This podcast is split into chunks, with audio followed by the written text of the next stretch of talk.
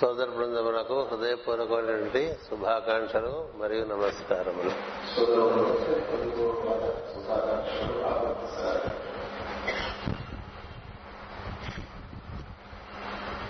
Master CVV గురు పూజా మహోత్సవములు. ఈ మహోత్సవములందు మనము ప్రధానంగా అవగాహన చేసుకునేటువంటిది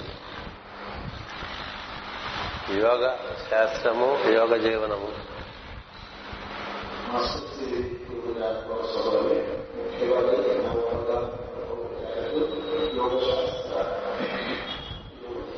యోగ జీవనం. యోగ జీవనం అంటే సమతుల్యంగా జీవించడమే యోగ జీవనం.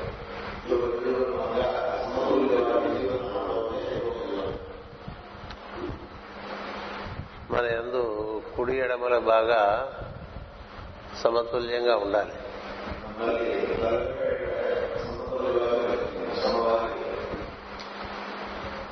మనము బాహ్యమునందు ఎంత ఉంటామో అంతరంగమునందు కూడా అంత ఉండాలి.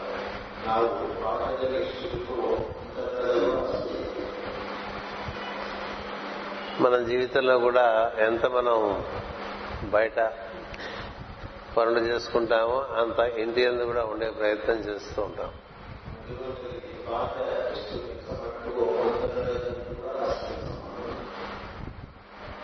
అలాగే మనం బాహ్యమైనటువంటి విషయముల ఎందు బహిర్మనసుతో ఏ విధంగా నిర్వర్తించుకుంటుంటామో అలాగే అంతర్ మనసుతో అంతర్లోకముల ఎందు కూడా జీవించే ప్రయత్నం చేస్తూ ఉండాలి.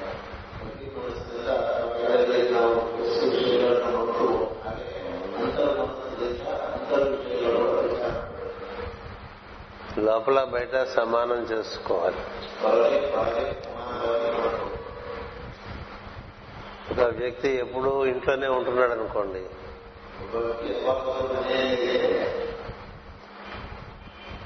అతని జీవితం సమతుల్యంగా ఉండదు.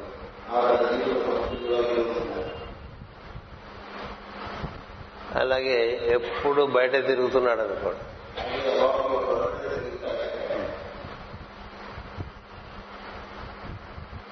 అది సమతుల్యంగా ఉండదు.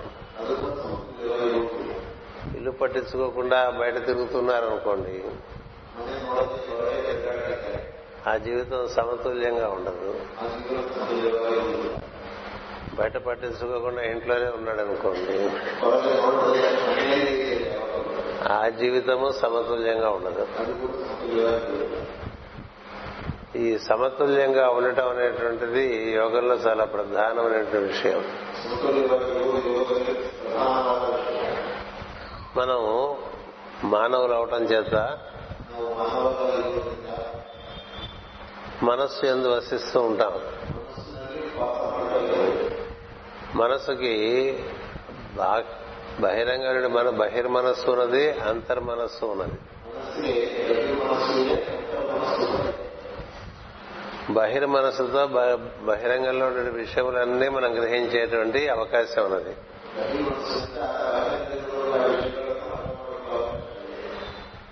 అలాగే అంతర్మనస్సు కూడా ఉన్నది మనిషికి.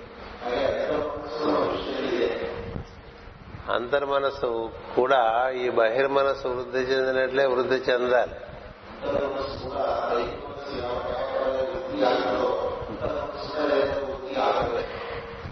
చిన్నతనం నుంచి మనం బహిర్మనస్సుతో బయట ఎన్నో విషయాలు తెలుసుకుంటూ వచ్చాం.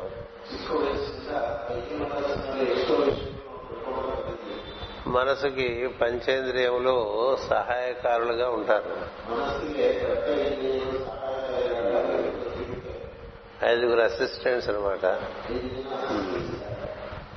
అది కాక వాక్ ఉంటుంది. వీటి ద్వారా బయట బయటంతా అనుభూతి చెందుతూ ఉంటాం. మనం చిన్నతనంలో ఈ శరీరం మనం శిశువుగా బయటకు వచ్చినప్పుడు తల్లి గర్భంలో నుంచి మొట్టమొదటిగా మనం బహిర్ రుచి ఒకటి తెలుసుకుంటాం. నాలుగు మీద తేనె బొట్టు లేకపోతే పాలు ఒక బొట్టు వేస్తే చప్పరిస్తూ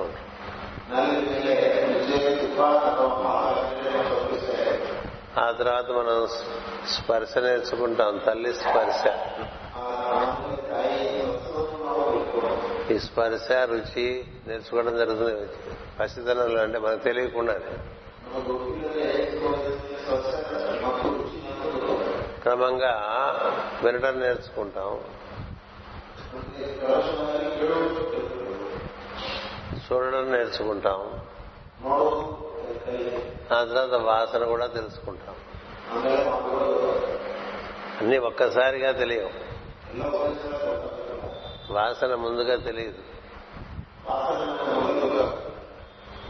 ఎందుచేతనంటే మనం పసితనంలో అక్కడే మూత్ర విసర్జనం మల విసర్జనం చేసినా కూడా దాని వాసన మనకు తెలియదు. తల్లి చూసి శుభ్రం చేయటమే. అలాగే వినికిడి కూడా వినికిడి చూపు క్రమంగా ఏర్పడుతూ ఉంటాయి. మొట్టమొదట ఏర్పడేటువంటిది స్పర్శ తర్వాత రుచి. ఇలా క్రమంగా మనసుకి ఈ ఐదు ఇంద్రియముల ద్వారా ఒక బాహ్యానుభూతి కలుగుతూ ఉంటుంది.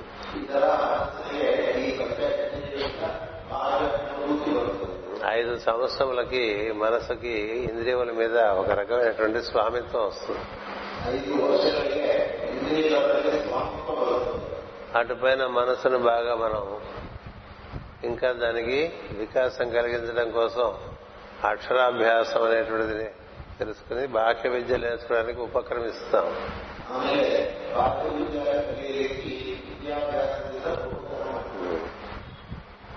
ఏడు సంవత్సరాలకి క్రమంగా మనం పరిపూర్ణంగా ఈ శరీరమందు స్థితి స్థితిగాని బాహ్యములతో అనుసంధానం చెందేటువంటి ప్రయత్నంలో సఫలీకృతులు అవుతాం.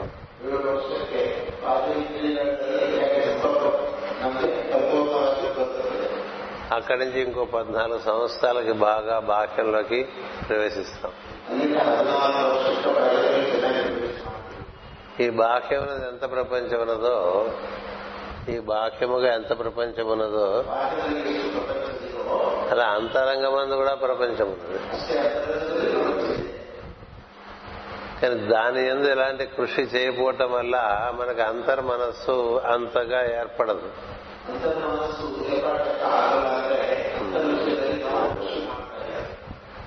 అందుచేత ఈ మన పెరుగుదలంతా కూడా సమతుల్యంగా కాక ఎక్కువగా బాహ్యమందు ఉండిపోతూ ఉంటుంది.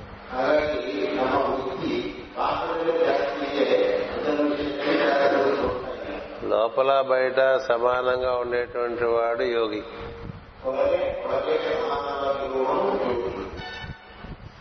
ఎప్పుడు బయటే ఉంటున్నాం అనుకోండి యోగం చేస్తున్నామని చెప్పుకుని ఉపయోగం ఏం లేదు.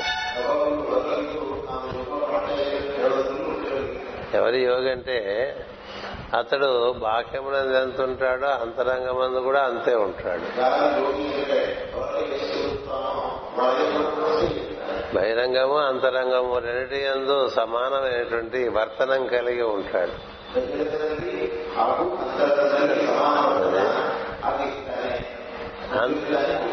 అంతరంగంలోకి వెళ్ళినప్పుడు అంతరంగపు రుచులు వస్తూ ఉంటాయి. అంతరంగ స్పర్శలు తెలుస్తూ ఉంటాయి. అంతరంగ దర్శనములు జరుగుతూ ఉంటాయి. అంతరంగమందు వినికిడి ఉంటుంది. అంతరంగమందు దివ్యమైనటువంటి సుగంధముల యొక్క పరిమళములు అనుభూతి చెందడం ఉంటుంది.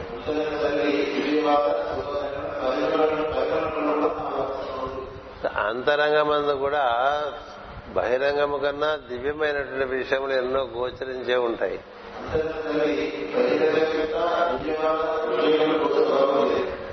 అంచేత ఒక ఋషి ఒక యోగి బహిరంగమునందు కన్నా అంతరంగమునందు ఉండటానికి ఎక్కువ ఇస్తగిస్తూ ఉంటాడు.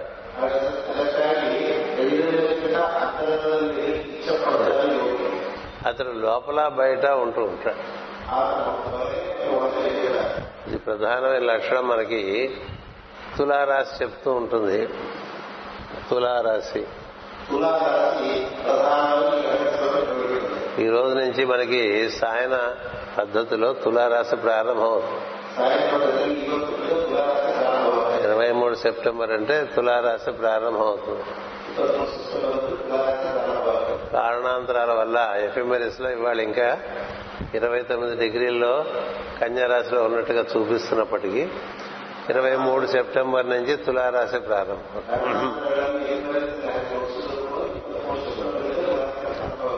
తులారాశి ఏం చెప్తుందంటే గడప దాటి లోపలికి వెళ్ళమని చెప్తుంది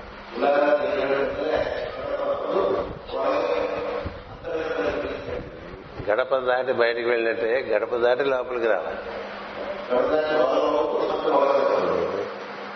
ఈ గడపని మనకి పెద్దలు అమ్మవారని చెప్తారు. అంచేత అమ్మవారి పూజలు ఆశ్వేజ మాసం రాగానే మొదలు పెట్టేస్తూ ఉంటారు. అమ్మవారు లోపలికి వెళ్తే దర్శనం ఇస్తుంది. బయట దర్శనాలు మనం ఏర్పరచుకుని ఉండగా మనం పెట్టుకున్న బొమ్మలే కదా. ఆ బొమ్మ ప్రకారం ఉండాలనే ఉంది. లేదు కదా. ఎన్నో రకాల బొమ్మలు పెట్టుకున్నాం ఒకే అమ్మవారిని లోపల తను ఎలా ఉంటుందో తెలియాలంటే మనం లోపలికి వెళ్ళాలి. లోపలికి వెళ్తే ఇంకా లోపలికి వెళ్ళటం ఉంటుంది. ఇంకా లోపలికి వెళ్ళటం ఉంటుంది. ఇట్లా మొత్తం సృష్టి అంతా కూడా మనకి ఎనిమిది గడపలుగా ఉంటుంది అమ్మవారు.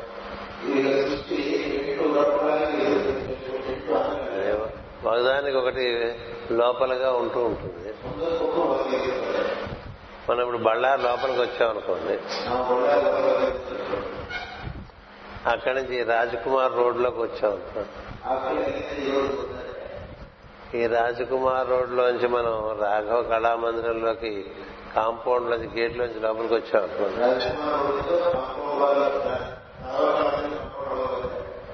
రాఘవ కళామందిరం లోపలికి వచ్చాం అనుకుంటాం గేట్లోకి వస్తే. ఆ గేటుకి బయటనది వెలుపలంటాం. ఇది లోపలంటాం. మళ్ళీ ఇక్కడికి వచ్చి ఈ ప్రాంగణంలోకి ఈ సమావేశం జరిగే ప్రాంగణంలోకి ఇంకా లోపలికి వస్తాం కదా. ఎక్కడికక్కడ గడపలు ఇక్కడ లోపలికి వస్తే ఇక్కడి నుంచి ఆ బయట గేట్ వరకు అంతా అది వెలుపలే అయిపోతుంది. ఇది లోపల అయినప్పుడు అది వెలుపల అవుతుంది ఇలా లోపలికి వచ్చిన తర్వాత మన లోపలికి వెళ్ళామనుకోండి ఇంకా లోపలికి వెళ్ళిపోతాం. మన లోపల ఇలా ఏడు పొరలు ఉన్నాయి. ఒక రకంగా చెప్పాలంటే ఏడు పొరలు ఒక రకంగా చెప్పాలంటే ఎనిమిది పొరలు. ఏదైనా ఎంత ఎంత లోపలికి వెళ్తే అంత మనకి దివ్యమైన విషయములు తెలుస్తూ వస్తూ ఉంటాయి.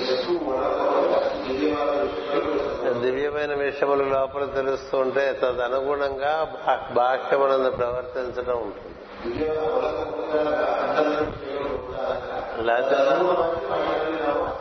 అంచేత మనకి యోగం ఏం చెప్తుందంటే లోపల బయట కూడా ఉండాలి. తులారాశి కుడి ఎడమల్ని రెండు సమానం చేసుకోమంటుంది. అంటే ప్రజ్ఞా పదార్థము అని అర్థం.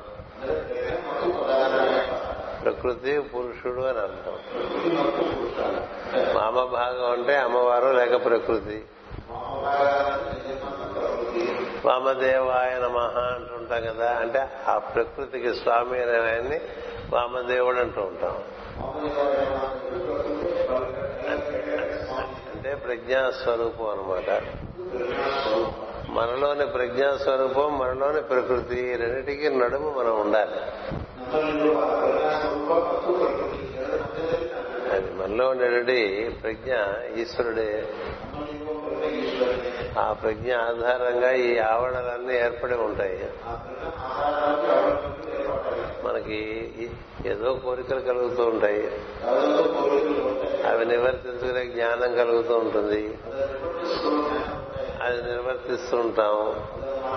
ఇట్లా మూడు రకాలుగా మనలో మూడు మూడు గుణములు పనిచేస్తూ ఉంటాయి. అలాగే పంచభూతాలు పనిచేస్తూ ఉంటాయి. సో ఇలా మనకి పొరల పొరల పొరల పొరలుగా మనం ఏర్పడి ఉన్నాం. ఇన్ని పొరల్లో నుంచి మనం చూడండి సింహద్వారం నుంచి దొడ్డి వాకిల వరకు కూడా అక్కడ ఉండే తులసి మొక్క కనిపించేట్టుగా కట్టుకుంటూ ఉంటారు ఇళ్ళు.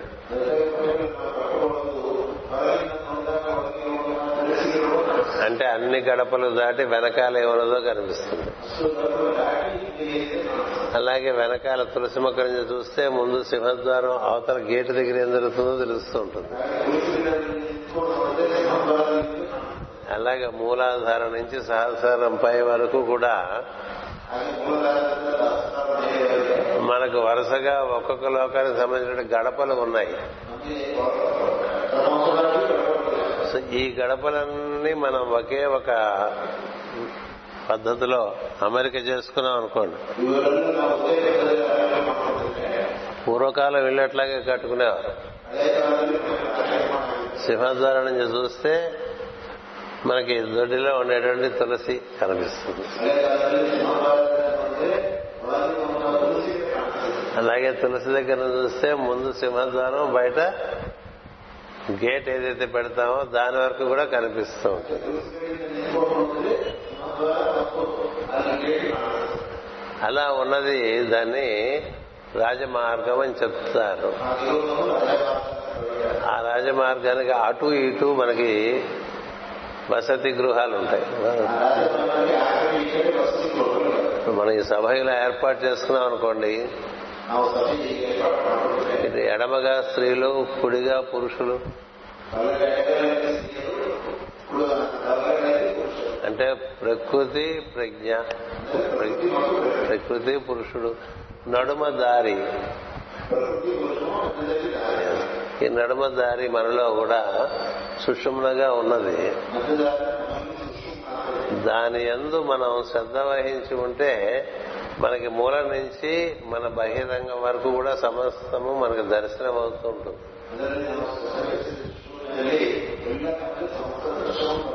ఇక్కడ ఈ ప్రతి లోకంలో కూడా ఒకదానితో ఒకటి ఆ విధంగా సమతుల్యంగా చేసుకుంటారు ఎడమ కుడి. భౌతిక లోకంలో సమతుల్యం. ప్రాణమయ కోశంలో సమతుల్యం. మనోకోశంలో సమతుల్యం. విజ్ఞాన కోశంలో సమతుల్యం. ఆనందమయ కోశంలో సమతుల్యం. ఇలా సమతుల్యంగా ఉంటేనే ఈ చివరి నుంచి ఆ చివరికి ఆ చివరి నుంచి ఈ చివరికి రాగలం. ఉత్తర ధ్రువం నుంచి దక్షిణ ధ్రువం వరకు మనకి భూమి ఎందు ఇరుసు ఎట్లా ఉన్నదో మనకు కూడా సహస్రాల నుంచి మూలాధారం వరకు ఓ వెలుగుతో కూడినటువంటి దండము వ్యాప్తి చెంది ఉంటుంది.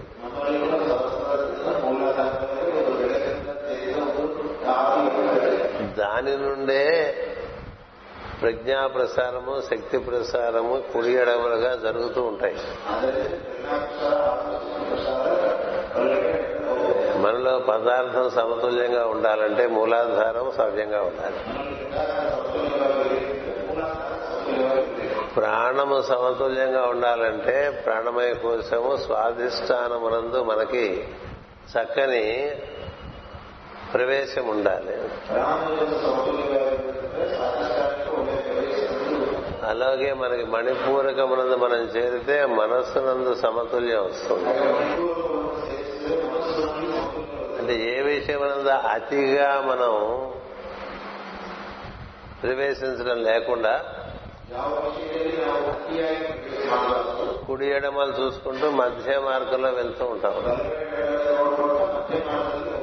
అలాగే విజ్ఞానమయ కోసమునందు కూడా సమతుల్యం ఉండాలి. అలా విజ్ఞానం విజ్ఞానం విజ్ఞానం విజ్ఞానం అనుకుంటూ అక్కడే ఉండిపోయే వాళ్ళు ఉంటారు. కానీ విజ్ఞానమయ కోసం సమతుల్యం చేసుకుంటే ఆనందమయ కోసంలో ప్రవేశించవచ్చు ఆనందమయ కోసంలో కూడా సమతుల్యంగా ఉంటే జీవుడికి తానెవరో తనకు తెలిసేటువంటి ఒక స్థితి కలుగుతుంది. తానుగా తన మూలమైనటువంటి ఈశ్వరునితో అనుసంధానం చెందే అవకాశం కలుగుతుంది.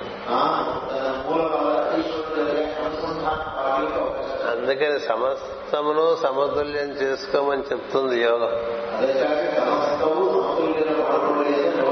అదే తులారాశి యొక్క సందేశం కూడా. మనలో ముందు ఒక సంకల్పం కలిగిందనుకోండి. ఆ విధంగా ఆ సంకల్పం కలిగిన దాంట్లో దాంతో సమతుల్యం ఉంటే దాని భాషణ ఎందు సమతుల్యం ఉంటుంది. భాషణ ఎందు భావమునందు సమతుల్యం ఉన్నప్పుడు వర్తనమునందు కూడా సమతుల్యం ఉంటుంది. ఏ కార్యం చేసినా సమతుల్యంగా సమతూకంగా చేయటం అనేటువంటిది యోగి లక్షణం. దేని ఎందు అతిగా పొగపోవడం అనేటువంటిది యోగి లక్షణం. అతను ఊర్ధము అధస్సకి మధ్యలో ఉంటాడు. అంటే సహస్రారమునకు మూలాధారమునకు సమతుల్యం ఎక్కడుందంటే అనాహత చక్రంలో ఉంటుంది. ఏడు కేంద్రములలో ఏడు కేంద్రములలో నాలుగవ కేంద్రము సమతుల్యంగా ఉంటుంది. ఎందుకని ఊర్ధము అధస్సు అందులో కలుస్తాయి. ఎందుకు? హృదయానికి పైన మూడు కేంద్రములు ఉన్నాయి. విశుద్ధి ఆజ్ఞా సహస్రారము. హృదయమునకు దిగువన మూడు కేంద్రాలు ఉన్నాయి. మణిపూరకము స్వాధిష్టానము మూలాధారము. అలా మనం కేంద్రంలో కూర్చున్నాం అనుకోండి ఊర్ధ్వలోకములు అందుబాటులో ఉంటాయి అధోలోకములు అందుబాటులో ఉంటాయి.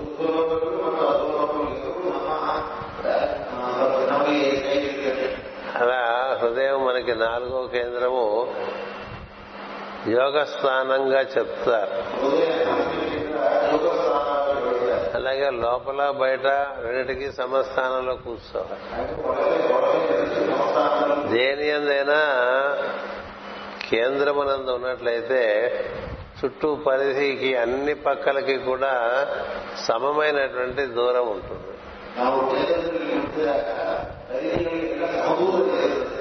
అలా అన్ని మనకి వరుసగా కేంద్రం అన్ని లోకములందు కేంద్రములు ఉన్నాయి.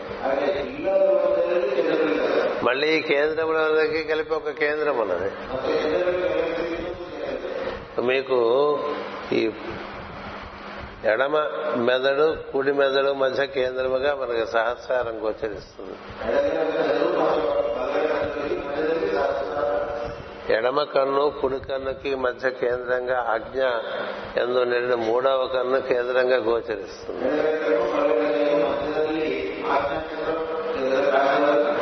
అలా తర్వాత మనకి ఎడమ కుడిగా భుజములు ఏర్పడినప్పుడు ఈ కంఠము దానికి కేంద్రంగా గోచరిస్తుంది. అలాగే ఈ ఎడమ ఊపిరితిత్తు కుడి ఊపిరితిత్తుల నడుమ స్పందనాత్మకంగా ఉండే ప్రజ్ఞ మనకి హృదయ కేంద్రంగా ఉంటుంది.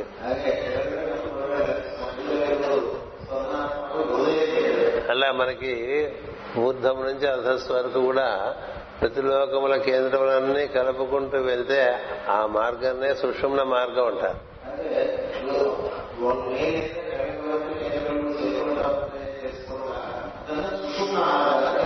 ఇప్పుడు ఇటుపక్క కుడిపక్క కుర్చీలు ఉన్నాయి అటుపక్క ఎడమ పక్క కుర్చీలు ఉన్నాయి. ఈ మొదటి వరుస ఎలా ఉందో ఆ రెండి మధ్య ఖాళీ స్థలం. అలాగే రెండో వరుసకి ఆ వరుసకి వరకు మధ్య ఖాళీ స్థలం ఉంది. అలా ఉండటం బట్టి మనకి ఇట్లా ఒక రహదారి చివరి నుంచి ఆ చివరి వరకు కనిపిస్తూ ఉంటుంది. ఇప్పుడు ఆ పక్క ఆ పక్క మూలగా కూర్చున్న వాళ్ళకి మధ్య దారి కనిపించదు. ఇప్పుడు మీకు కనిపిస్తుంది ఆ దారి? నాకు కనిపిస్తుంది కదా. ఎందుకు కనిపిస్తుంది? ఈ కుడి ప్రక్క ఎడమ ప్రక్క ఉండేటువంటి కుర్చీల మధ్యగా ఉండే దారిలో నేను ఎదురుగా ఉండటం వల్ల ఈ చివరి నుంచి ఆ చివరి వరకు కనిపిస్తాం ఇందులో మీరెవరైనా సరే ఏ మనసులో కూర్చున్న వారైనా మధ్యలోకి వచ్చారనుకోండి మీకు మొత్తం దారి అటు ఇటు కనిపిస్తుంది. కదా? ఈ వరుసల్లో ఉండేవారు ఏ వరుసలో అయినా ఆ మధ్యలోకి వచ్చేస్తే ఆ చివరి నుంచి ఈ చివరి వరకు దారి కనిపిస్తూ ఉంటుంది. అంటే మీరు ఒక లోకములో మధ్యస్థములకు చేరితే అక్కడి నుంచి మొత్తం దారి అంతా కనిపిస్తుంది. అది మీరు హృదయంలో అయినా చేరవచ్చు మూలాధారంలో అయినా చేరవచ్చు ఆ స్థానంలో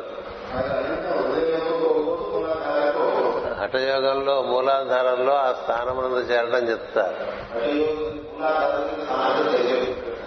రాజయోగంలో హృదయమునందు ఆ స్థానం చేరడం చెప్తారు. లేదా ఆజ్ఞయందు ఆ స్థానమునందు చేరటం చెప్తారు.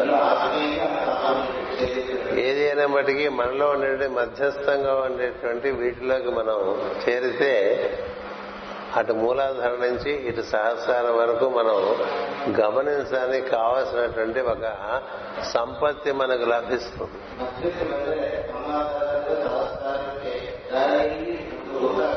అది అలా మనకి ఆ చివరి నుంచి చివరి వరకు అంటే భౌతిక లోకం నుంచి సత్యలోకం వరకు కూడా అంటే భూలోకం నుంచి సత్యలోకం వరకు కూడా ఆ దారిలో గమనించడానికి అంది వచ్చే సంపత్తే మనం చెప్పేటువంటి సమాన స్పందనం.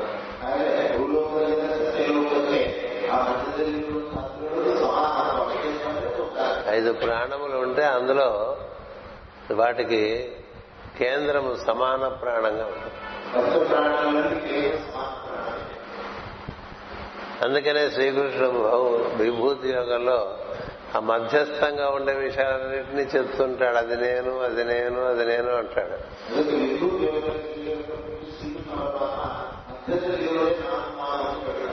పాండవులలో అర్జునుడు నేను అంటాడు. అంటే అర్జునుడు గర్వపడిపోవడానికి ఏం లేదు. పాండవులు అంటే ఎంతమంది? ఐదుగురు. ఐదుగురులో ఎవడు మధ్యవాడు?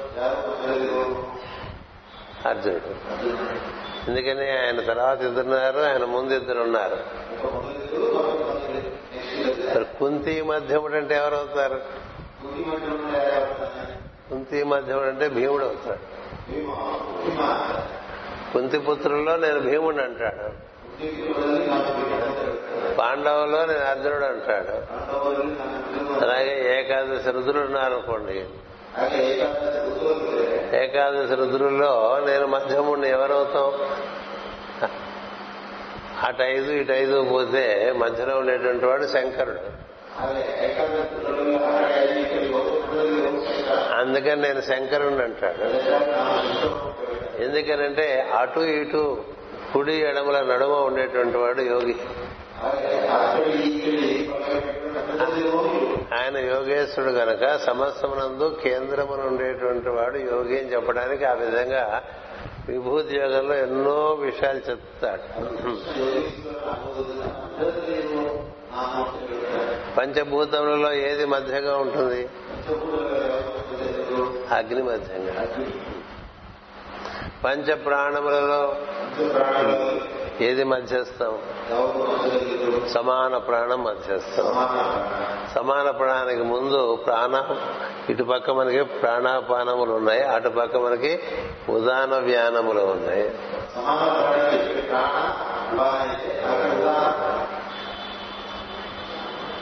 వ్యాన. ఉదాహరణ జ్ఞానములు లోపలికి వెళితే మనకి అనుభూతి అయ్యేటువంటివి. ప్రాణాపానములు మనకు తెలుసు. కదా? సమాన ప్రాణం. సమాన ప్రాణంకి వెళ్తే తప్ప ఉదాన ప్రాణం యొక్క అనుభూతి రాదు. సమాన ప్రాణం ఆధారంగా అంతరంగంలో ప్రవేశించవచ్చు ఉదాన వ్యానములతో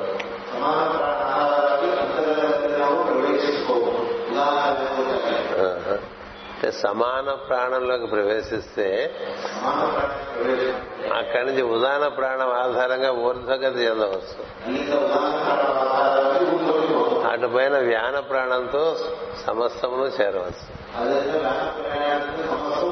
మళ్ళీ అవరోహణ మార్గంలో వ్యానము నుంచి ఉదానము ఉదానము నుంచి సమానమునకు వచ్చి సమానం నుంచి ప్రాణాపానంలోకి వచ్చేస్తూ ఉంటాం.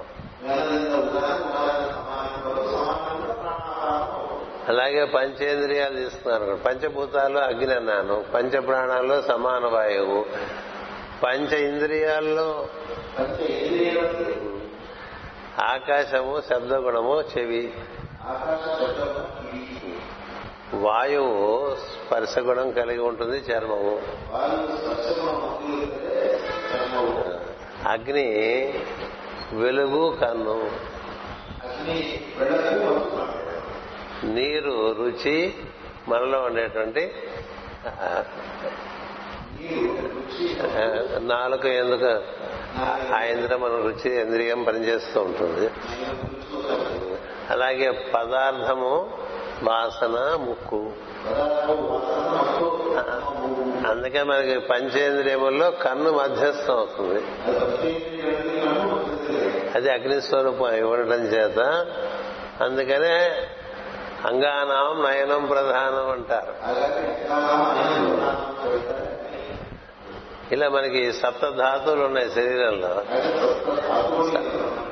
శుక్రం నుంచి ఎముక వరకు మనకి అతి సూక్ష్మ నుంచి స్థూలం వరకు అలా ఏర్పడి ఉన్నాయి సప్తధాతువులు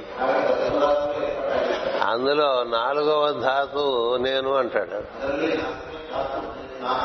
అది ఏది మధ్యస్థంగా ఉంటుందో అది నేను అంటాడు. ఎందుచేతంటే మధ్యస్థంగా ఉండటం వలనే అన్ని లోకముల్లోకి తను చాలా అతి సులువుగా ప్రవేశించవచ్చు నిర్గమించవచ్చు. మనము యోగము యోగము యోగము అంటూ ఉంటాం. మన లోపల ఉండేటువంటి ఈ కేంద్రముల ఎందు మనం ప్రవేశిస్తే అది యోగము.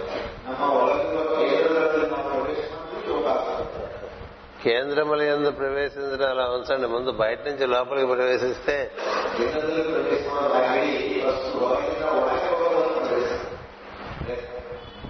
ఏమిట్రా యోగం అంటే ఎప్పుడు బయట తిరుగుతూ ఉంటాడు.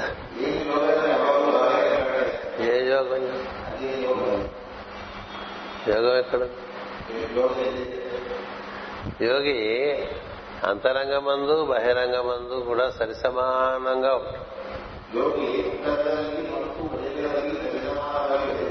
తప్పు జనులు ఎక్కువగా లోపల ఉంటారు. గుళ్ళందరూ లోపల ఉంటారు. అందుకని శ్రీకృష్ణుడు ఏం చెప్పాడంటే నువ్వు ముని గమ్మని గానీ నువ్వు తపస్వి గమ్మని గానీ చెప్పడు అర్జునుడికి యోగి గమ్మని చెప్తాడు. యోగి అన్ని లోకములందు సంచరిస్తుంది.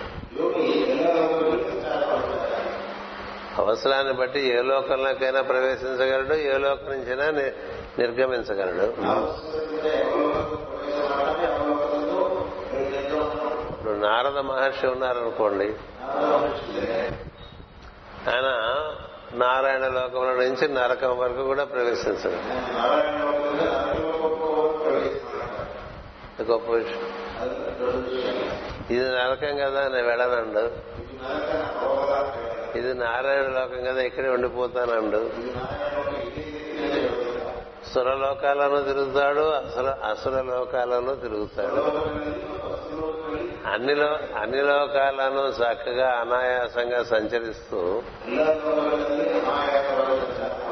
దేని ఎందు తగులు కొనక దేని చేత బంధింపబడక?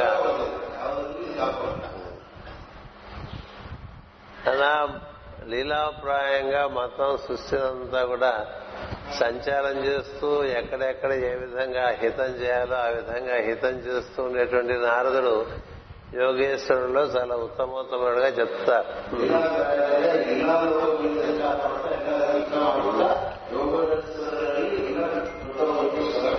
ఎందుకంటే నారా అనేటువంటి తత్వమును మనకి ఉపదేశం చేసేటువంటి వాడు నారదుడు. నారా అంటే నశింపనది అని అర్థం. రా అంటే నశించేది. నారా అంటే నశించనిది అని నారా దా అంటే అంటే నార అనే తత్వమును అందించేవాడు అని అర్థం. దా అంటే అంది దానం చేయటం. దాని నుంచే దానం వచ్చింది దానం నుంచే డొనేషన్ వచ్చింది. దానాయే దోనా అయిపోయింది. దోన అనేటువంటిది లాటిన్ వర్డ్. దోన అంటే దానం అని అర్థం. దోన ఆంగ్లంలో డొనేషన్ దీనికి మూల మూల శబ్దం ఏంటంటే దా. వర దా అంటే ఏమిటి అర్థం? వరములు ఇచ్చేవాడు. నార దా అంటే? దశింపని తత్వమును మనకు ఉపదేశం చేసి మనం ఉద్ధరించేవాడు అని అర్థం. అందుకనే గురు పరంపరలో ముందు మనకి గోత్ర ఋషులు అటుపైన గురువు పరమ గురువు పరమేశ్వర గురువు గోత్ర ఋషులు. గోత్ర ఋషులు గోత్ర ఋషుల తర్వాత గురువులు పరమ గురువు పరమ గురు పరమేశ్వర గురువు ఆ తర్వాత సప్తర్షులు ఆ తర్వాత ధ్రువుడు ఆ పైన వశిష్ఠుడు ఆ పైన నారదుడు ఆ పైన పరబ్రహ్మము. ఇట్లా చెప్తూ ఉంటాం పరంపర. తెలుసు కదా నీకు?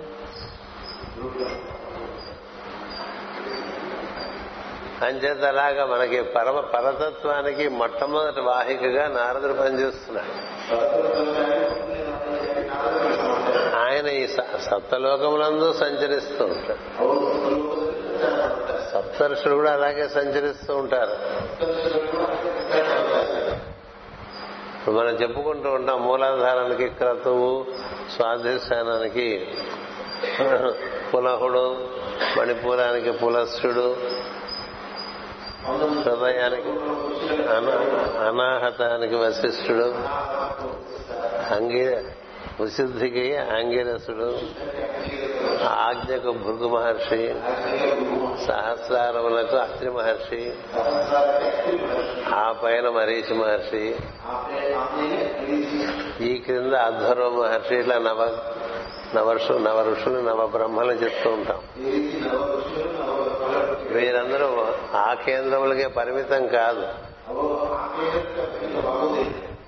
వారు సమస్త లోకములందు సంచరించగలిగి ఒక బాధ్యతను అనుసరించి ఒక చోట ఎక్కువగా ఉంటూ ఉంటారు.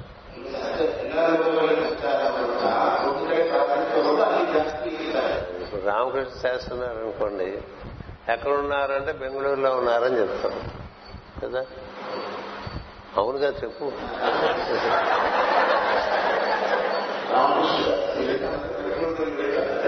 బెంగళూరులోనే ఉంటాడా? బళ్ళారు వస్తాడు. అనంతపురం వెళ్తాడు. గుంతకల్లు వెళ్తాడు. ఎక్కడెక్కడో తిరుగుతూ ఉంటాడు. కానీ ఎక్కడ ఉంటారంటే బెంగళూరు అంటాం కదా? అంచేత ఒక ఋషికి ఒక కేంద్రం కేటాయింపబడినప్పుడు ప్రధానంగా అక్కడ ఉండి బాధ్యతలు నిర్వర్తిస్తున్నప్పటికీ ఇతర లోకాల్లో అన్నింటిలో కూడా సంచరించగలిగినటువంటి సమర్థులు ఋషులు.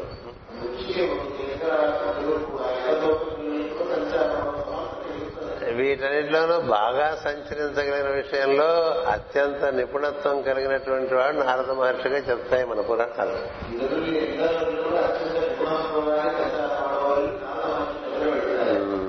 మహర్షి నే పాశ్చాత్య దేశాల్లో సెయింట్ మిఖేల్ అంటుంటారు. మిఖేల్ అంటే అంటే మెర్క్యూరీ. బుధగ్రహానికి అధిపతిగా చెప్తారు. జ్యోతిషంలో కూడా నారద మహర్షిని బుధగ్రహానికి అధిపతిగా చెప్తారు. ఎందుకంటే పాదరసం వల్లే అన్నిట్లోనూ ప్రవ- ప్రవేశించగలడు అంత సులభంగానూ నిర్గమించగలడు. మరి ఆయనకి స్వామి లాంటి వాడు శ్రీకృష్ణుడు నారాయణుడు ఇలాంటివన్నీ. కాబట్టి వాడు ఈ విధంగా అన్ని లోకముల యందు ఈ మధ్యస్థమైన మార్గంలో ప్రవేశించి ఆ లోకాన్ని చక్కబెడుతూ ఉంటారు.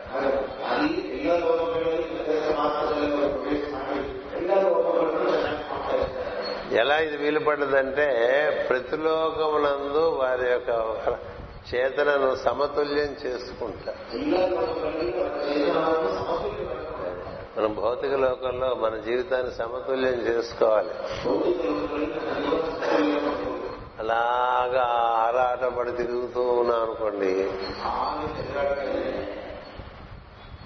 సమతుల్యం రాదు.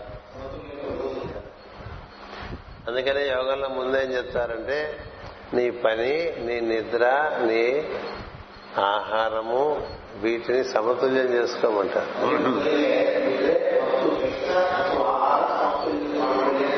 అది విహారస్య అంటారు. యుక్తంగా ఎక్కువ తింటే యోగం లేదు అసలు తినకపోతే యోగం లేదు. యోగం నందు ఉపవాసాలు లేవు. ఉపవాసము ఆయుర్వేదంలో ఉంది. ఎందుకంటే వారంలో మనం ఏదో ఒక్కొక్కసారి ఎక్కువ తినే పరిస్థితి రావచ్చు. అందుకని ఈ వారానికి తినదంతా అది సమతుల్యంగా అడ్జస్ట్ అయిపోవడానికి వారానికి ఒక పూట లేకపోతే ఒక రోజు ఉపవాసం పెట్టుకున్నారు ఆయుర్వేద పరంగా.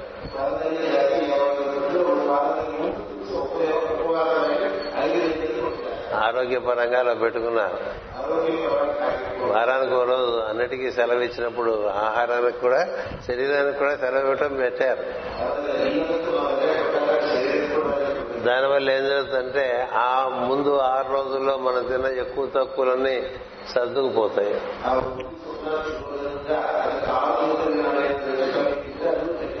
కానీ యోగలో ఎక్కువ తక్కువలు తింటూ ఉండదు. అందుకని ఉపవాసం ఉండాల్సిన అవసరం లేదు. అందుకని అతిగా తినేవాడు ఉపవాసి ఇద్దరు యోగానికి పనికిరారని భగవద్గీతలో శ్రీకృష్ణుడు చెప్తాడు. ఎవరికి ఉపవాసం అవసరం? అతిగా తినేవాడికి ఉపవాసం తప్పదు.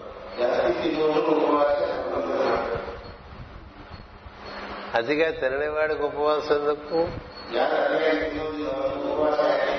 అవసరం. అలాగే అవ- అతిగా తిరగని వాడికి సెలవు ఎందుకు? రోజు ఒకే రకమైనటువంటి వేగంతో ఒకే రకంగా కార్యక్రమాలు నిర్వర్తించుకుంటూ అదే తరంగములో అలా మెయింటైన్ చేస్తున్న వాళ్ళకి సెలవు రోజు అనేది అక్కర్లే.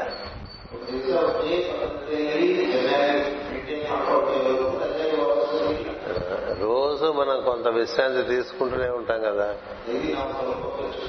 మనం రోజు తగు మాత్రం ఆహారం తీసుకుని తగు మాత్రం పని చేస్తున్నప్పుడు తగు మాత్రం విశ్రాంతి కూడా తీసుకుంటూ ఉంటాం.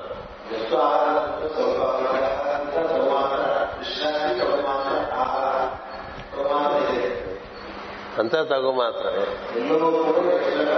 అలా ఉంటే అదొక త్రిభుజంగా సమకోణ త్రిభుజంగా ఏర్పడుతుంది. అప్పుడు నీ యొక్క బహిరంగం యొక్క కార్యక్రమం అంతా కూడా ఒక సమతుల్యంగా ఏర్పడితేనే అంతరంగం మందు ప్రవేశించే అవకాశం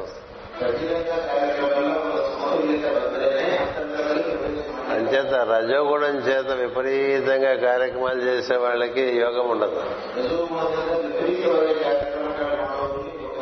తమో గుణం చేత ఏ పనులు సరిగా చేయకుండా అన్ని ఆలస్యంగా చేసుకుంటూ తప్పులు చేసుకునే వాళ్ళకి ఉండదు యోగం. అన్నిట్లోనూ ఈ మూడు గుణాలు అప్లై మనకి అన్వయిస్తాయి. రజోగుణం దోషంతో తినేవాళ్ళు ఉంటారు. బాగా పులుపు బాగా కారం బాగా ఉప్పు వేసుకు తినేవాళ్ళు ఉంటారు. బాగా వేడిగా తినేవాళ్ళు. అదే తమో గుణం అనుకోండి వాళ్ళకి సర్దిష్టంగా ఉంటుంది. వేడిష్టం ఉంటుంది. తిన్నది మొన్నటిది అటు మొన్నది వేసి తింటూ ఉంటారు. శ్రద్ధతో తినకుండా ఎప్పుడు పడితే అప్పుడు తింటూ ఉంటారు. అలాగే పనిలో కూడా వీడు అతిగా పనిచేస్తాడు వీడు అసలు పని చేయడు. కనుకనే నిద్ర కూడా పట్టి పట్టకుండా మీ ఆహారము మీ వ్యవహారము సరిగా లేనప్పుడు మీ నిద్ర బాగుంటుంది. నిద్ర పట్టట్లేదు డాక్టర్ గారు అంటారు. నిద్ర మాత్రలు వేసుకుంటే ప్రజ్ఞకి చాలా హాని కలుగుతుంది. ఎందుకంటే అది మత్తు పదార్థం. మత్తు పదార్థం ప్రజ్ఞకి విరుగుడుగా పనిచేస్తుంది. అందుకని నిద్ర మాత్రం వేసిన వాళ్ళు మంద కోడిగా తయారైపోతుంటారు. అందుచేత ఏ కార్యక్రమం చేసినా అది సమతుల్యంగా చేసుకోవాలి. ముందు బాహ్యమును ఆ విధంగా సమతుల్యంగా ఏర్పాటు చేసుకోకపోతే యోగం లేదు.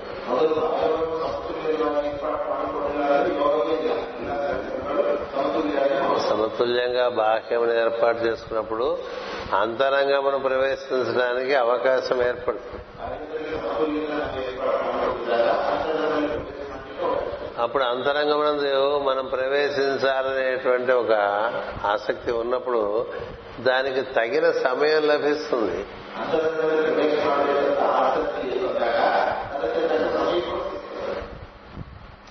ఉదయం సాయంత్రం మనం అంతరంగ ప్రవేశానికి ప్రయత్నం చేస్తాం కదా. మరి అది అనుస్యూతంగా అంతరాయం లేకుండా సాగుతుందా?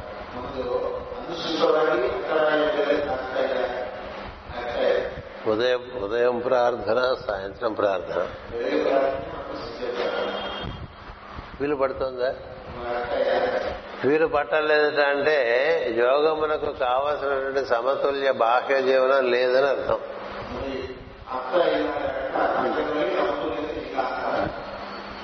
ఎందుకంటే ప్రకృతి ఉదయము సాయంత్రం అలాంటి సమతుల్య స్థితిలో ఉంటుంది.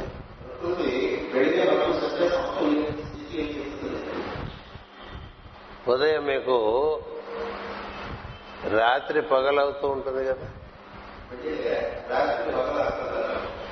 అది పగలు కాదు రాత్రి కాదు అనే స్థితి. కదా పగలు కాదు అది. ఇంకా పగలు అవల రాత్రి అంటే కాదు. తెల తెలవారుతూ ఉంది.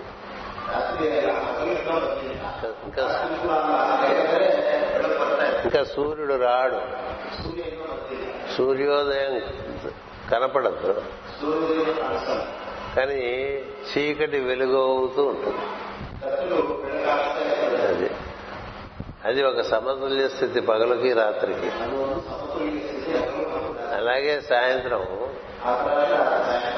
సూర్యుడు వెళ్ళిపోతాడు. వెళ్ళిపోతాడంటే అస్తమిస్తాడు మన వరకు. అస్తమించినా ఇంకా వెలుగు ఉంటుంది. ఆ వెలుగు చీకటి అవుతూ ఉంటుంది. ఇక వెలుగు చీకట్లు కలిసే సమయం అది. ఉదయము వెలుగు చీకట్లు కలిసే సమయం. సాయంత్రము వెలుగు చీకట్లు కలిసే సమయం. వెలుగంటే నీకు తెలిసింది. నీకు తెలిసిన విషయం. చీకటి అంటే నీకు తెలియని విషయం. నీలో నీకు తెలిసింది నీలో నీకు తెలియంది రెండు కలుస్తూ ఉంటాయి అక్కడ. తెలియంది తెలిసేట్టుగా వచ్చేటువంటిది ఉదయం.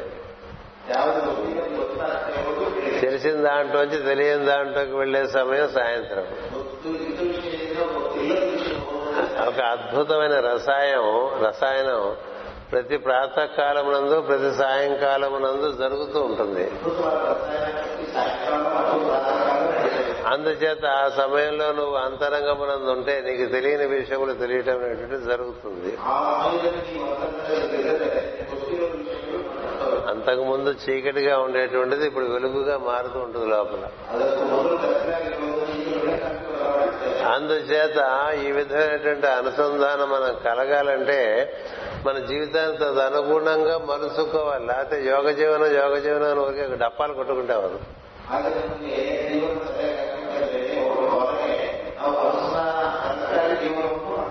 నీకు నిజముగా యోగ జీవనంతో నీకు ఆసక్తి ఉంటే ఈ ఉదయం ప్రార్థన సాయంత్రం ప్రార్థనకు నువ్వు ఎప్పుడూ సంసిద్ధమై ఉండాలి.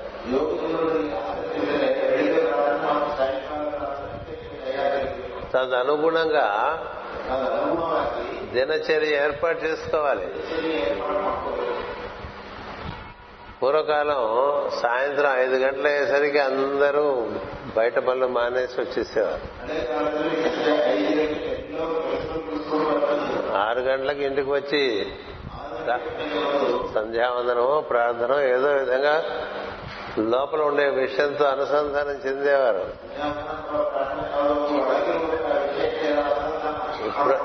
ఇప్పుడు ఐదు గంటలు కాదు ఆరు గంటలకు కూడా రారింటికి ఏడు గంటలకి రారు. ఎనిమిది గంటలకి రారు. తొమ్మిది గంటలకి రారు. ఎప్పుడు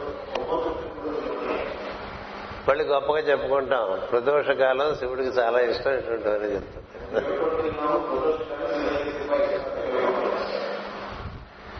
అంచేత మనం కాలంతో అనుసంధానం చెందకుండా యోగం లేదు.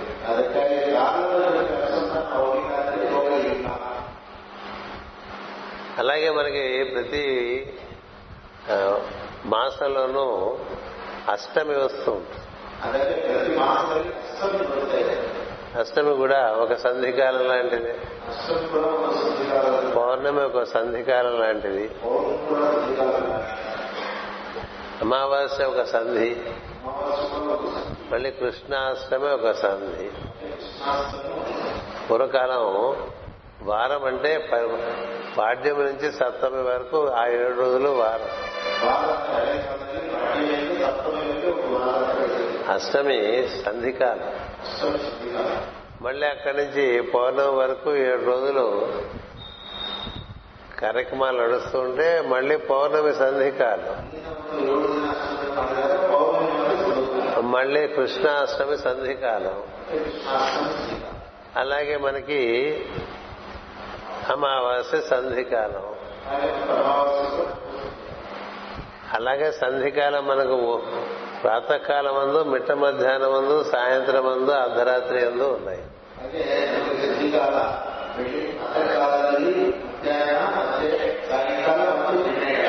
గుర్తుపెట్టుకోండి సంధికాలన్నీ కూడా గడపల్లాంటివి. ఇప్పుడు ఈ రాఘవ కళామందిరానికి వెలుపల లోపలకి ఏమిటి సంధి అంటే ఆ గడప సంధి. సంధి. ఆ సంధిలో ఉంటే మీకు ఇటు లోపల కనిపిస్తుంది అటు బయట కనిపిస్తుంది. కదా? అక్కడ నిలబడితే మీకు ఆ కళామందిరంలో ఈ కళామందిరం లోపల ఎందుకు తెలుస్తుంది? ఆ బయట ఎవరు అరేంజ్ చేస్తున్నారో తెలుసు. దాన్నే దుర్గా దాన్నే గడప అన్నారు.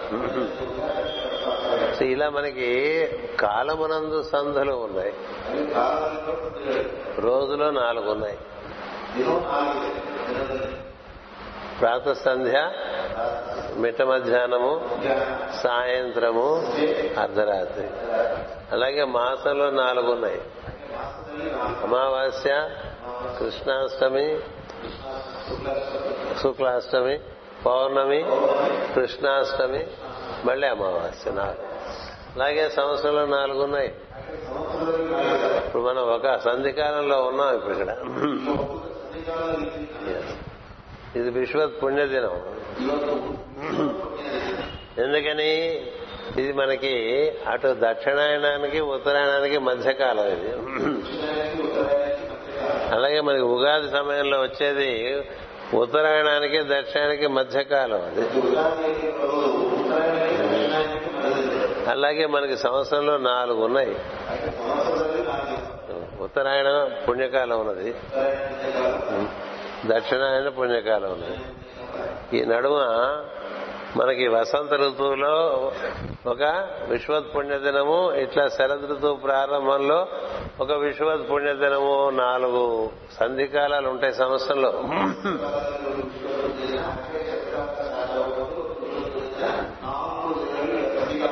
అలాగే మన జీవితంలో నాలుగు సంధికాలాలు ఉంటాయి. మనం బాల్యం నుంచి యవనంలోకి రావటం అనేటువంటి సంధికాలం. యవనం నుంచి కౌమారంలోకి రావటానికి ఒకటో సంధికాలం. అక్కడి నుంచి వృద్ధాప్యంలోకి ఒక సంధికాలం.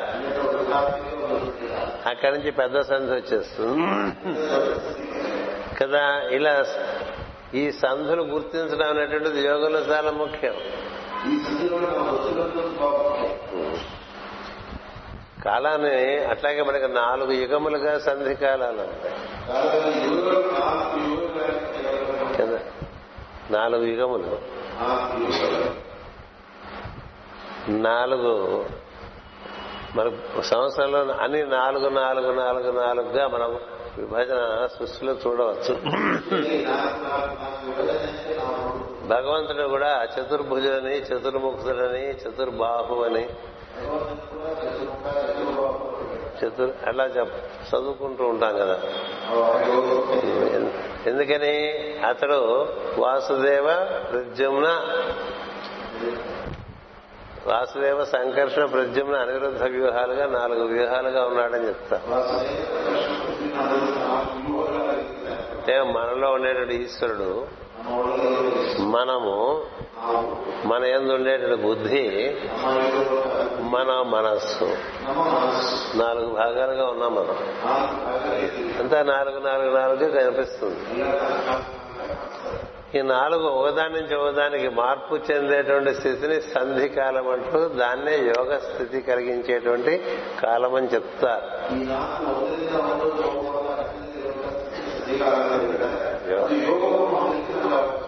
యోగమనందు మనం పురోగిస్తుంటే పురోగమనం చెందుతూ ఉంటే కాలజ్ఞానం కూడా సహజంగా మనకు లభిస్తూ ఉంటుంది. గుడ్డెద్దు చేలో పడ్డట్టుగా ఉండదు యోగం.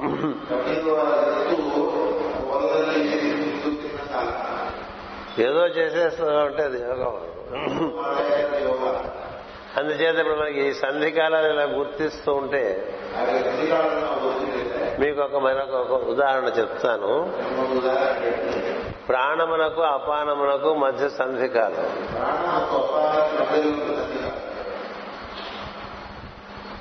మనం గాలి బాగా పీల్స్తాం కదా. ఆ పీల్చిన గాలి మళ్ళీ వదిలే గాలిగా మారుతుంది.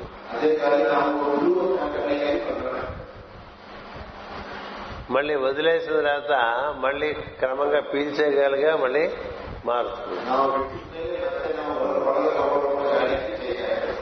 ప్రాణో అపానో అపానే జగపతి అపానే ప్రాణ అని చెప్పడానికి భగవద్గీతలో శ్రీకృష్ణుడు చెప్తాడు. ఏమిటి? నీ తీసుకున్న ప్రాణం అలా లోపలికి వెళ్ళి వెళ్ళి వెళ్ళి వెళ్ళి అది ఆహుతి అయిపోయి అపానంగా బయటకు వస్తుంది.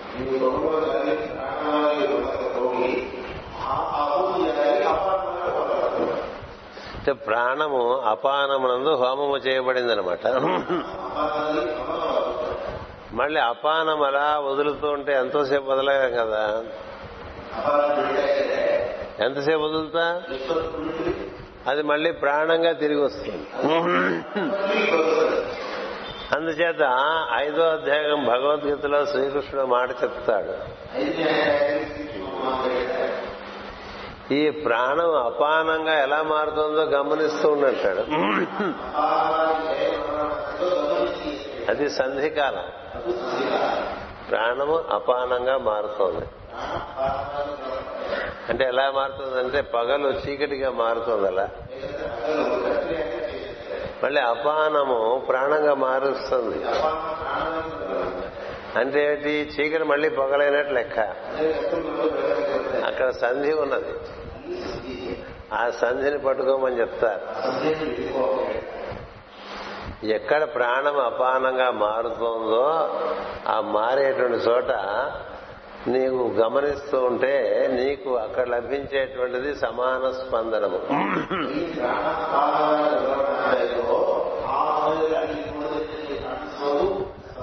అలాగే అపానము ప్రాణముగా మారుతున్నప్పుడు కనుక బాగా గమనిస్తూ ఉంటే అక్కడ కూడా నీకు స్పందన ప్రక్రియ బాగా తెలుస్తుంది.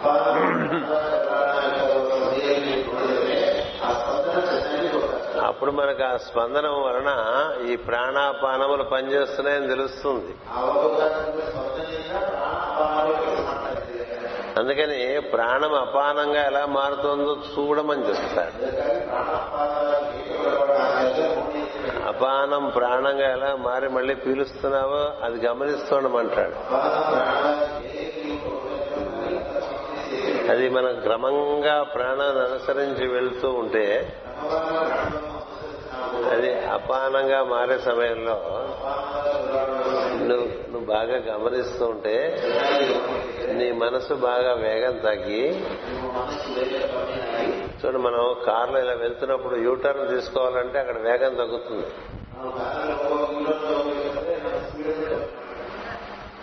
కదా? మీరందరూ చిన్నప్పుడు ఖోఖో ఆడింటారు. ఇలా చివరి వరకు పరిగెడితే మళ్ళీ అటు నుంచి ఇటు రావాలంటే కొంచెం వేగం తగ్గి తిరిగి మళ్ళీ పరిగెడతాం. మీరు స్కూటర్ మీద వెళ్ళా కారు మీద వెళ్ళా యూటర్న్ కొట్టాలంటే వేగం తగ్గాలి. అలాగే నీ ప్రాణమును అనుసరిస్తున్న మనసు అది అపానంగా యూటర్న్ కొడుతున్న సందర్భంలో బాగా దానికి వేగం తగ్గిపోతూ ఉంటుంది.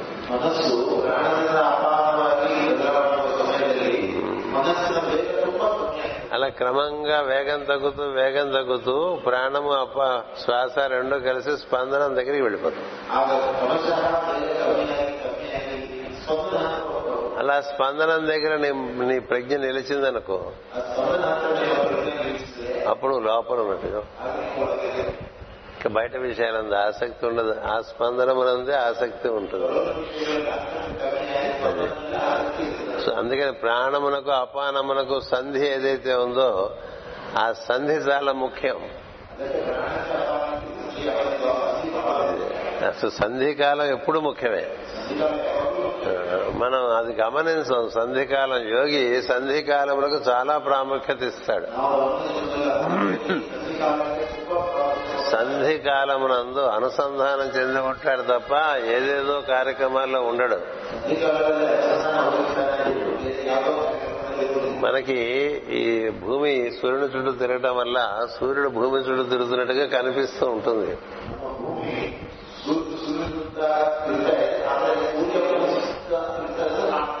కదా? నిజానికి సూర్యుడు తిరగట్లేదు కదా మనమే భూమిలో తిరుగుతున్నాం.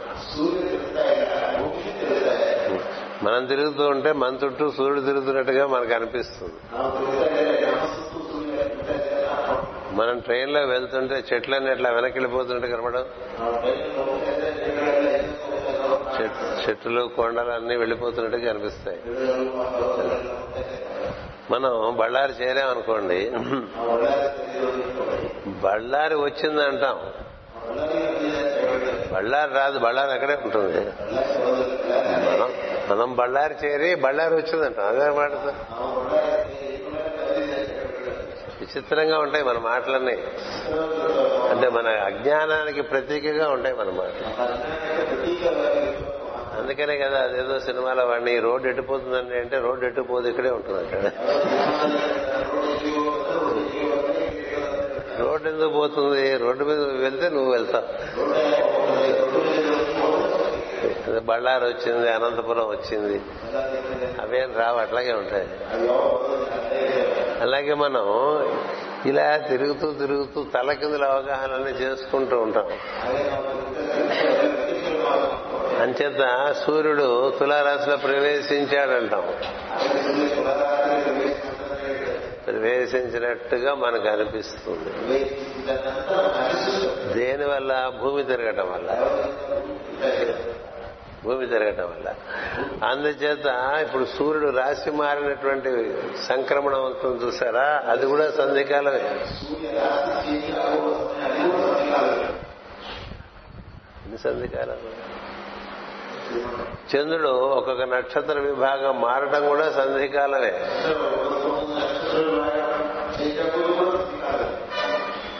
ఇప్పుడు నిన్న నక్షత్రం ఏంటి? ధనిష్ట. ఇవాళ నక్షత్రం శతభిషం కదా? ఎప్పుడు? ఇవాళ. నిన్న? అది. అంచేది మరి ధనిష్ట నుంచి శతభిషానికి మారేప్పుడు చంద్రుడు అంటే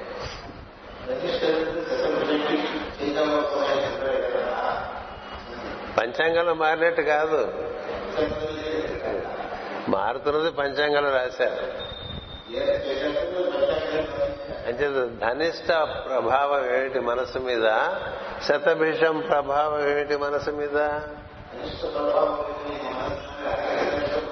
ఇప్పుడు ఇరవై ఏడు నక్షత్రాలు ఉన్నాయి. ఒక్కొక్క నక్షత్రం దానిదైన స్వభావం దాని ఎందు ఉన్నది.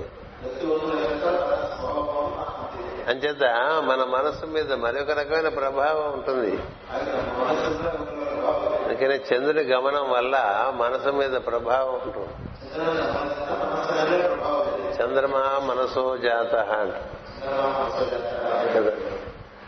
అలా అన్నప్పుడు మనకి మరి చంద్రుడు మారుతూ ఉన్నాడు. ఆయన ప్రతిరోజు మారుతున్నాడు. సూర్యుడు మారుతున్నట్టుగా కనిపిస్తుంది. ఆయన ముప్పై వరకు ఒక్కొక్క రాశి దాటి వెళ్ళిపోతాడు. దాని ప్రభావం నీ మీద ఎట్లా ఉంది? ఉదయం ఎట్లా ఉంది? మధ్యాహ్నం ఎట్లా ఉంటుంది? సాయంత్రం ఎట్లా ఉంటుంది? అంతా ఒకే రకంగా ఉండదు కదా. పొద్దునే నిద్రలేసి శుచి అయిన వాళ్ళకి ఉదయం అంత ఆనందంగా ఉంటుంది. అలా ఉంటుంది మధ్యాహ్నం? పన్నెండు గంటలకి. పోనీ పన్నెండు గంటల మధ్యాహ్నం లాగా ఉంటుంది సాయంత్రం? మారుతుంది సో కాలంలో ఉండేటువంటి మార్పు ప్రభావం మన మీద చూపిస్తాం. ఆ మార్పుతో మనం అనుసంధానం చెందాలంటే ఆ సంధి కాలమునందు మనం అనుసంధానం చెందాలి అందుచేతే పరమ తెలిసిన వారు ఏదో ఒక రెండు సంధికాలన్నా మీరు అనుసంధానం చెందితే బాగుంటుందని పొద్దున సాయంత్రం అన్నారు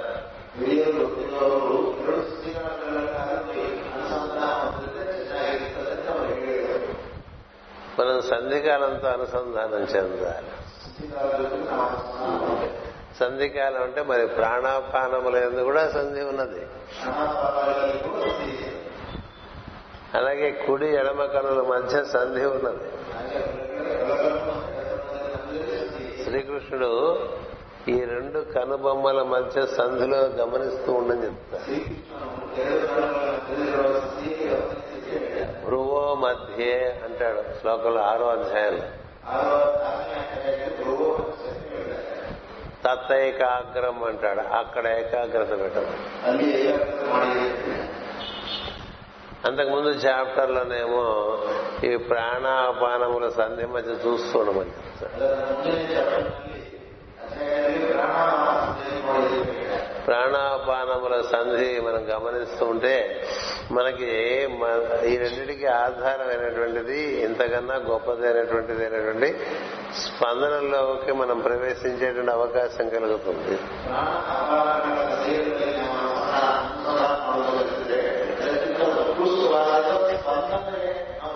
ఇప్పుడు ఈ సాధన బయట కాలంలో సంధిలో మనం చేసుకున్నాం ఎక్కువ బాగా జరుగుతుంది.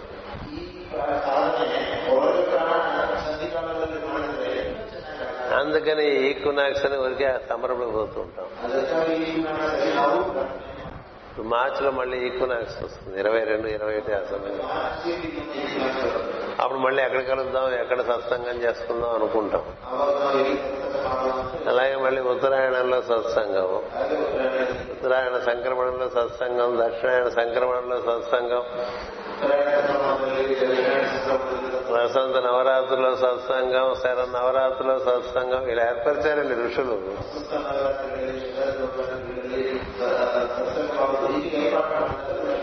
వాడు దాని మీద ఆసక్తి కలిగి ఉంటారు.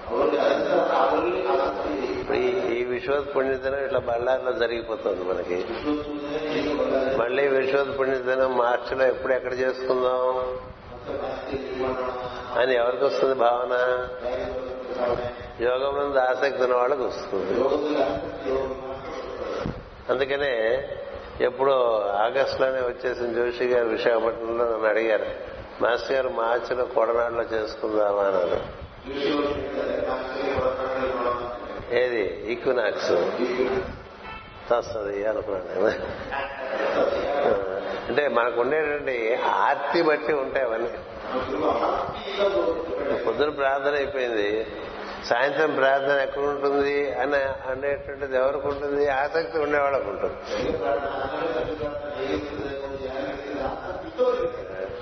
లేకపోతే సాయంత్రం ప్రార్థన ఉన్నది హ్యాపీగా అనుకునే వాళ్ళు ఉంటారు. ఎందుకంటే మామూలు వాళ్ళు ట్రైన్లో వెళ్ళిపోతుంటారు. ఎవరెవరు ఊళ్ళు వాళ్ళు వెళ్ళిపోతారు కదా మధ్యాహ్నం ఈ సత్సంగం అయిపోయిన తర్వాత. ఎందుకని సాయంత్రం ప్రార్థన ఎలా అనే ప్రశ్న ఉండదు. ఎలా ఏమిటి? ఉండదు కదా అని నిర్ణయం చేసేసుకుంటాను. కదా అలా ఉండకూడదు యోగి. యోగ సాధన చేసేటువంటి వాడు సంధుల ఎందు అప్రమత్తంగా ఉండాలండి మనకి ఏ కార్యక్రమం లేదనుకోండి ట్రైన్లో. ఎక్కడ? తిరుగుతాం? ఎక్కడ తిరగలేం కదా పట్ల కంపార్ట్మెంట్ కాబట్టి కళ్ళు మూసుకునే లోపల సంధి జరుగుతుంది కదా. ప్రాణాపాన సంధి. ఆ సంధిలోకి వెళ్ళిపో.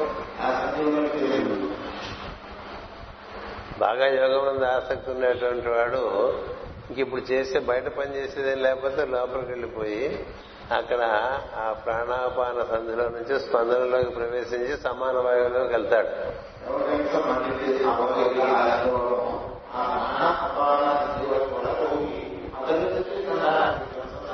ఆ స్పందనము అది కూడా మళ్ళీ డబుల్ యాక్షనే అది విచ్చుకోలు ముడుచుకోలు విచ్చుకోలు ముడుచుకోలుగా జరుగుతూ ఉంటుంది. ఈ విచ్చుకోలు. ముడుచుకోలులోంచి ఆ విచ్చుకున్నప్పుడు ఈ విచ్చుకోలు ముడుచుకోలు ఎవరు నిర్వర్తిస్తున్నారు అటు పక్క నుంచి? అనే ఆసక్తి ప్రజ్ఞకి కలగటం చేత చూస్తూ ఉంటుంది ఏం జరుగుతుంది ఇది ఎవరు చేస్తున్నారు అని.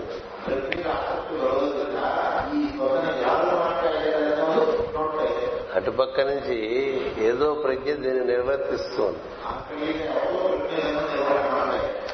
అందుకని అటుపక్క ఎవరనే ప్రశ్న వస్తుంది. అందువల్ల ఇటు నుంచి ఎవరి లోపల అని తలుపు కొడితే అటుపక్క నుంచి నేను అని వినిపిస్తుంది.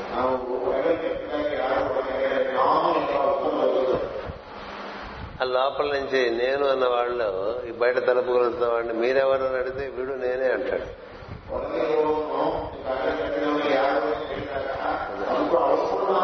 కదా? మన ఇంటికి వెళ్ళామనుకోండి ఇంటి ఆయన ఇంటికి వెళ్ళాడు.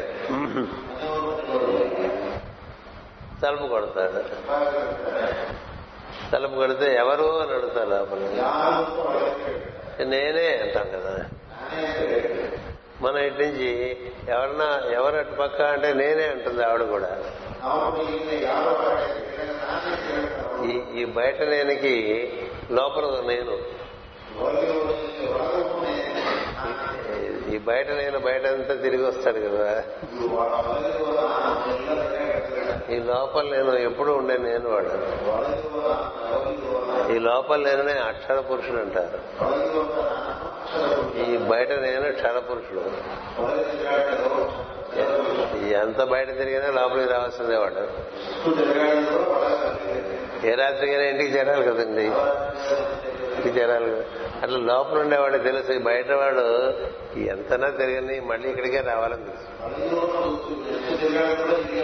అందుకని ఆ నేను ఈ నేను ఆ నేనులోకి వెళ్తే ఓహో ఇది మన అసలు నేనని తెలుస్తుంది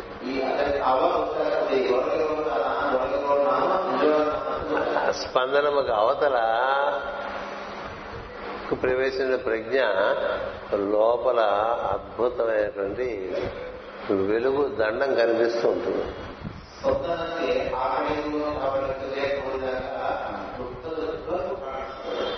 ఈ స్పందన రాడ్ లోపలికి వెళ్తే లోపల సూక్ష్మ స్పందనంగా ఉంటుంది అప్పుడు ఆ సూక్ష్మ స్పందననే ఉదాహరణ స్పందనం అంటారు. ఆ స్పందన దాని దగ్గర చేరితే అది అలా అలా అలా అలా అలా పైకి తీసుకుంటుంది అంటే మన లోపల ఉండేటువంటి ఉత్తమోత్తమైనటువంటి స్థితుల్లోకి మనం తీసుకెళ్ళిపోతుంది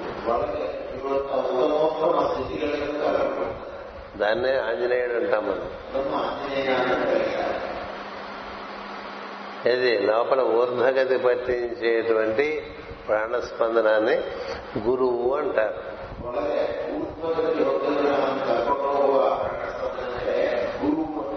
నీవు సహస్రారము చేరాలని నీ గురువు సంకల్పిస్తాడు. క్రమంగా హృదయం చేరినటువంటి వాడు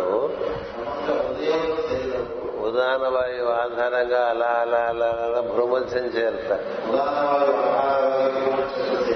భ్రూమధ్యం చేరిన తర్వాత అక్కడ పైన శిరస్సునందు వ్యానవాయువు ఉంది. అందులో ప్రవేశిస్తే మొత్తం రూపానికి అతీతమైన ఒకే ఒక వెలుగు వలయంలో ప్రవేశించినట్లు అవుతుంది.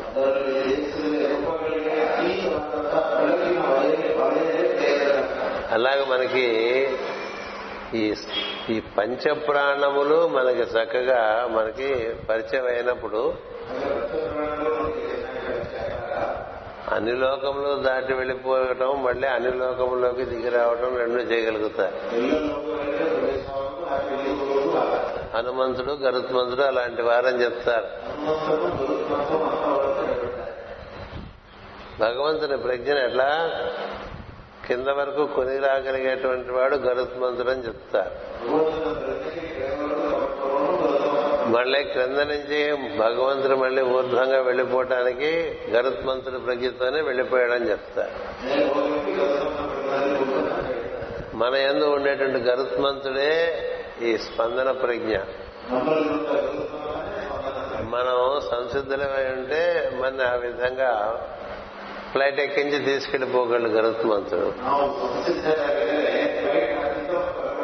గరుత్మంతుడు మళ్ళీ అంటే పెద్ద పెద్ద ముక్కులు పెట్టుకుని బయట పక్షులు ఊహించకండి మీలో ఉండే స్పందనమే గరుత్మంతుడు.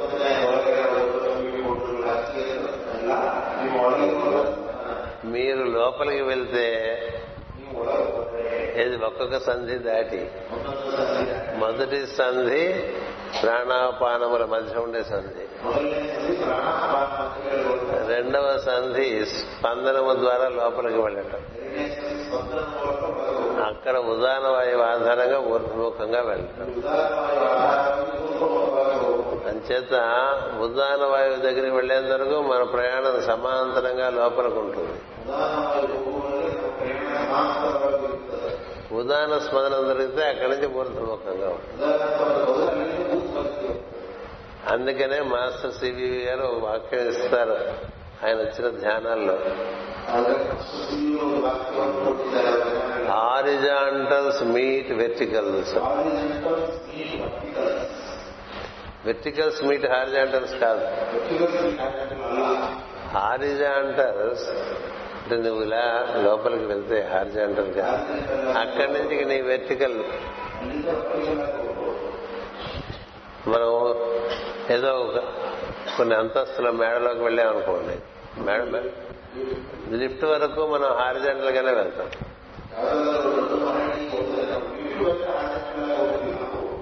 లిఫ్ట్ దగ్గరికి వెళ్ళిన తర్వాత ఇంకా వెతికలే అలా మనలో కూడా ఒక లిఫ్ట్ ఫెసిలిటీ ఒకటి ఉంది. ఆ లిఫ్ట్ ఫెసిలిటీ ఉదాహరణ వాయువు ఆధారంగా జరుగుతుంది. అది మన టెర్రస్ వరకు పట్టుకుపోతుంది. టెర్రస్ అంటే మన పాల భాగం అక్కడి నుంచి వ్యాన వాయువు ద్వారా ఆ పైకి ఆకాశం. ఇది యోగ మార్గం. ఈ యోగ మార్గం మనం ప్రవేశించాలంటే మనం అనుక్షణం మన ఉన్నటువంటి సంధి ప్రక్రియలతో మనం అనుసంధానం చెందుతూ ఉండాలి.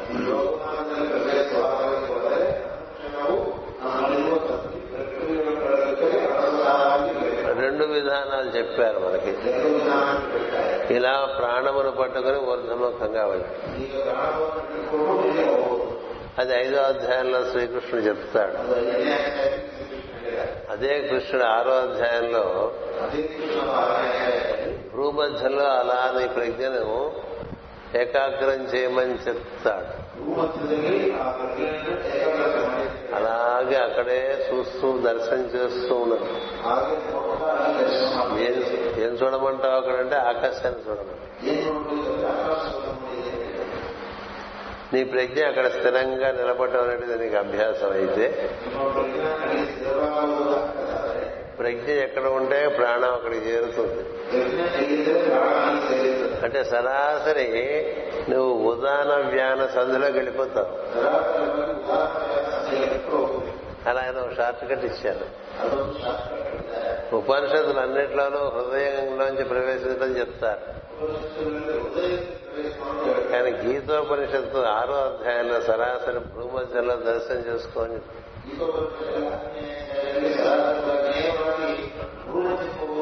అంటే మనకి అంటే మనకి రెండు కనుబొమ్మలు రెండు కొండల రెండు రెండు కొండలు ఇక్కడ కలుస్తున్నట్టుగా భావం చేశాం ఈ రెండు కొండల నడుమ ఉండేటువంటి ఆకాశాన్ని దర్శనం చేస్తున్నాం అనుకో. అలా అక్కడ ఉండేటువంటి నీలాకాశాన్ని దర్శనం చేస్తూ మనకి మనసుకు అలవాటు కొద్ది ఏటో పోతూ ఉంటుంది. మళ్ళీ తెచ్చి అక్కడ పెడుతూ ఉండాలి. మళ్ళీ పోతూ ఉంటుంది. మళ్ళీ తెచ్చి అక్కడ పెడుతూ ఉండాలి? మళ్ళీ పోతూ ఉంటుంది. మళ్ళీ తెచ్చి అక్కడ పెడుతూ ఉండాలి?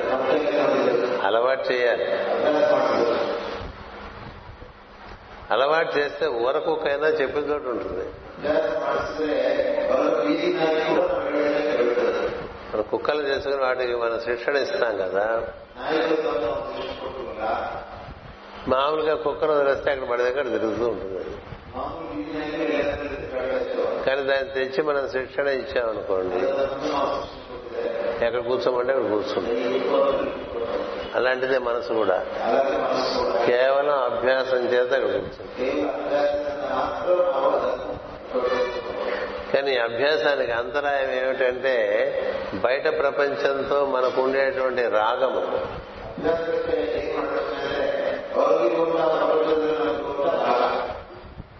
అక్కడెక్కడో అమెరికాలో మన అమ్మాయి ఉంది. మనం ఇక్కడ కళ్ళు మూసుకుంటే మనసు అక్కడ తీసుకు ఎట్లా ఉందో ఏమిటో. ఇవాళ ఇంకా ఫోన్ చేయలేదు ఇలాంటి లేదు ఇలా బళ్ళారు వచ్చేసాం అనుకోండి కళ్ళు మూసుకోగానే విశాఖపట్నం వెళ్ళిపోతుంది మనసు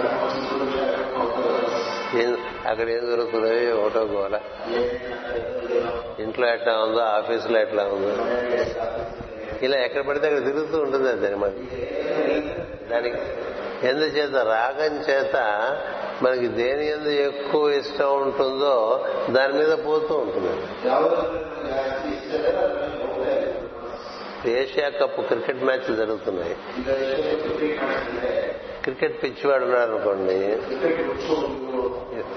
ఇలా కన్నులు మూసుకోగానే సాయంత్రం ఇవాళ ఎవరు ఆడుతున్నారో?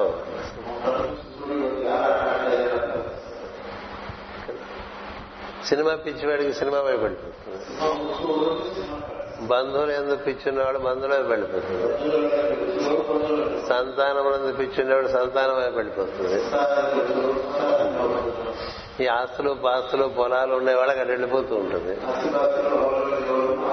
అంతే కదా మనకి దేని ఎందు ఎక్కువ అంటూ ఉంటుందో అటు లాగేస్తూ ఉంటుంది మనసు. అందుకని ఈ అభ్యాసం కుదరాలంటే కొంత వైరాగ్యం కూడా కావాలని చెప్పారు. వైరాగ్యం లేని యోగం లేదు. అంటే అందరినీ వదిలేయమని చెప్పదు యోగం. ఇప్పుడు అక్కర్లేదు. ఇప్పుడు నువ్వు సాధన చేస్తున్నప్పుడు అదంతా ఎందుకు? ఇప్పుడు రేపు పొద్దున్న చేయాల్సిన పని ఇవాళ సాయంత్రం గుర్తు చేసింది అనుకోండి. రేపటి పని కదా ఇవాళ సతాయించకని చెప్పాలి మనసుతో. ఇప్పుడు ఇక్కడ కూర్చో. ఈ సమయంలో ఇక్కడ కూర్చో. తర్వాత అమ్మాయికి ఫోన్ చేసుకో. లేకపోతే ఇంటికి ఫోన్ చేసుకో. ఇప్పుడు చెప్తావేంటి ఆ విషయం చెప్పాలి. మనం ఏది ఎప్పుడు చెప్పకూడదో అప్పుడు చెప్తూ ఉంటుంది మనసు. కనులు మూసుకోగానే సమస్యలన్నీ గుర్తు చేస్తుంది సమస్యలంటే మనం దేంతో తగులుకొని ఉన్నదో అవన్నీ చూపిస్తూ ఉంటుంది. అందుకని ఆరో అధ్యాయంలో కృష్ణుడు అభ్యాసము వైరాగ్యం అనేది రెండూ ముఖ్యమే అని వైరాగ్యం లేనిది అభ్యాసం జరగదు. అభ్యాసం చేసుకుంటూ వైరాగ్యాన్ని అలవరుచుకుంటూ ఉంటేనే జరుగుతుంది. ఈ రెండు పదాలు పతంజలి మహర్షి యోగ శాస్త్రంలో వాడాడు.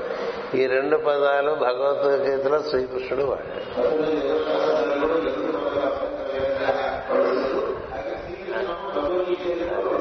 అందుకని ఈ రోజుల్లో అందరూ యోగం చేస్తారు ఎవరికి వైరాగ్యం లేదు. కాబట్టి యోగం సిద్ధించదు. సందేహం లేదు. యోగం అనేటువంటి రూపాయి బిళ్ళకి ఓ పక్క బొమ్మ అభ్యాసం అయితే మరో పక్క బొరుసు వైరాగ్యం.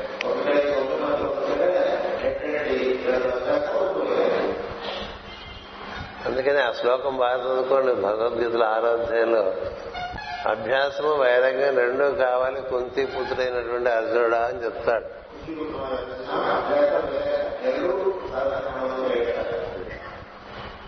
అందువల్ల చెట్టు చివరిగా మీకు ఈరోజు మనం చెప్పుకునేటువంటి విషయాల్లో కొంత మనకి దీని ఎందు శ్రద్ధ ఉండి ఉండటం చేత ఇలా మనం కలుస్తున్నాం కాబట్టి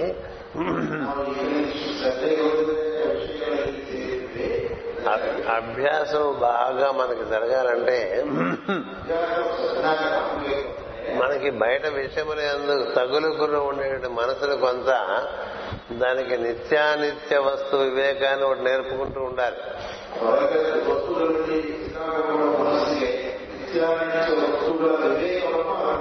మనకుండే బయట ఉండే సంఘ సంఘములన్నీ కూడా అవి ఒక జన్మలోనే చాలా మారిపోతాయి. పై జన్మకు ఉండవసరం ఇప్పుడు ఈ జన్మలో భార్యాభర్తలు పై జన్మలో భార్యాభర్తలు కాక్కర్లేదు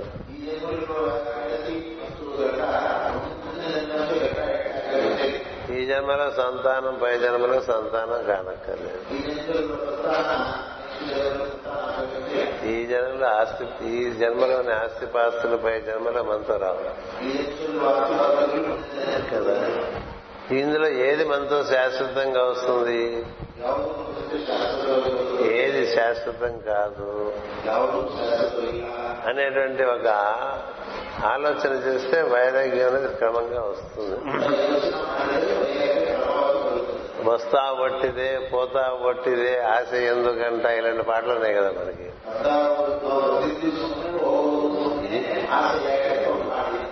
అన్నిటికన్నా మనకి అతి సన్నిహితమైన శరీరమే మనతో రాదు కదా. మన ఆధారంగా ఏర్పడింది మనతో పాటు కొంతకాలం ఉంటుంది. దీన్ని కూడా వదిలి వెళ్ళవలసిన వాళ్ళమే. అలా వదిలి వెళ్ళిపోయిన వాళ్ళని చూస్తూ ఉంటాం జీవితంలో. వదిలి వెళ్ళిపోయారో అదే వదిలించుకుందో మనకు తెలియదు కదా ఏదైనప్పటికీ దీన్ని వదలాల్సిందే. అంచేత ఇదే వదిలిన వదిలేయాల్సి వచ్చినప్పుడు దీంతో అనుబంధం ఏర్పరచుకున్నది ఏదో రోజులు వదిలేయాల్సి వస్తుంది.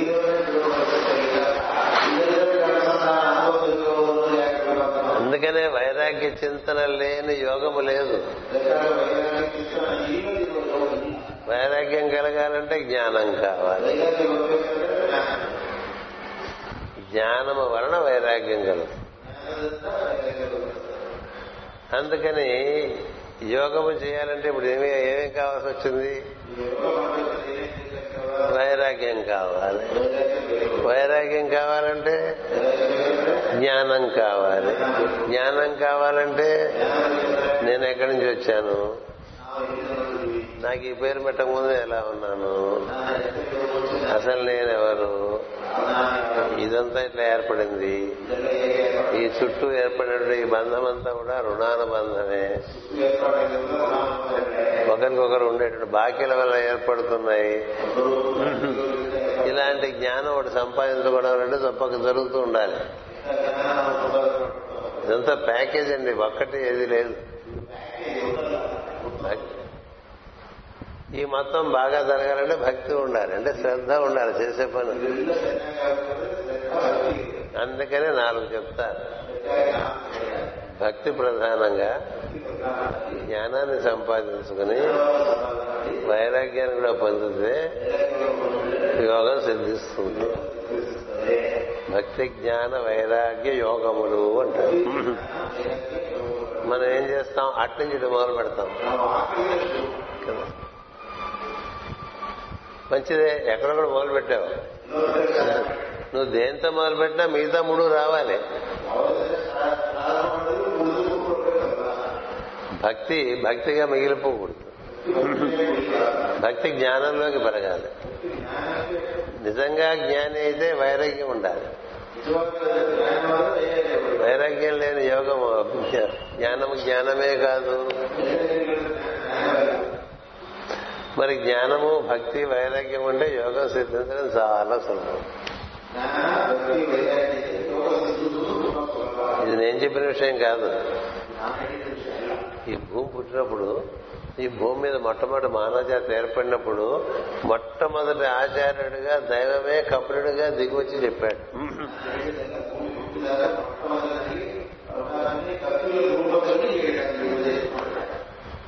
ఆయన వచ్చి భక్తి జ్ఞాన వైరాగ్య యోగములన్నీ కూడా ఈ నాలుగు నాలుగు అనుకోపోక ఒకే ఒక పిరమిడ్ అంటాం కదా. ఇలా చతుర్భుజములు ఒకే ఒక సిద్ధికి సిద్ధికి నాలుగు చతుర్ముఖములు.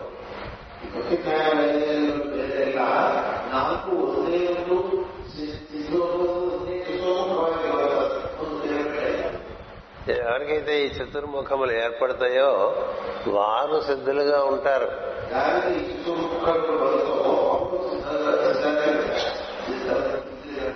అందుకని మనం గుర్తుపెట్టుకోండి ఒక పక్క జ్ఞాన సముపార్జన జరుగుతుండగా దానికి తూకం ఏమిటయ్యా అంటే కొలబద్ద మనకి ఎంత వైరాగ్యం అబ్బింది. జ్ఞానం కలగాలంటే భక్తి ప్రధానంగా లేనిదే జ్ఞానం కలగదు. సో భక్తి జ్ఞాన వైరాగ్యములతో యోగాన్ని జోడిస్తే అప్పుడు కార్యక్రమం పరిపూర్ణమవుతుంది. లేకపోతే ఇది అయ్యే పని కాదు. అది ఒక అవగాహన. అలా ఈరోజు మనం చెప్పుకున్నాం. ఎవరెవరికి ఎంతెంత స్ఫూర్తి ఉంటే వారు వారంతగా ఆచరించుకోవటం ఇది.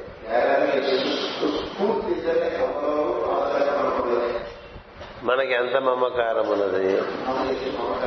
ఎంత వైరాగ్యం ఉన్నది మనకి ఎంత జ్ఞానం ఉంటే ఏం లాభం? వైరాగ్యం లేకపోతే. జ్ఞానం అనేటువంటి అగ్ని మమకారమును దహించేస్తుంది. అందుకే రాముడి కథ చదువుకోవాలి. అంత సామ్రాజ్యాన్ని అట్లా వదిలేసి వచ్చేసాడు. ఎవరు వదిలేస్తారు ఎవరు తన హక్కు కోసం చూడలేదు కదా. తన బా తన బాధ్యత కోసం. మహాత్ముల కథలు ఈ దృష్టితో చదువుకోవాలి. ఎంత సులభంగా వాళ్ళు ఎంత వాత్సల్యంతో ఉన్నా ధర్మాన్ని అనుసరించి ఏది విసర్జించాలో ఏది పట్టుకుని ఉండాలో తెలిసి ఉండేవాడు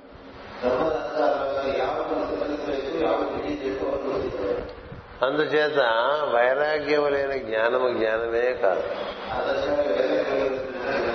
వశిష్ఠుని ఆశ్రమంలో చిన్నతనంలో జ్ఞానం సంపాదించారు నలుగురు అన్నదమ్ములు. వాళ్ళ నలుగురికి జ్ఞానం ఉన్నది. నలుగురి ఎందు వైరాగ్యం ఉన్నది. నలుగురు యోగులే. నలుగురు వారి ప్రవర్తనలో చూపించారు. వారికి జ్ఞానము వైరాగ్యము భక్తి కూడా.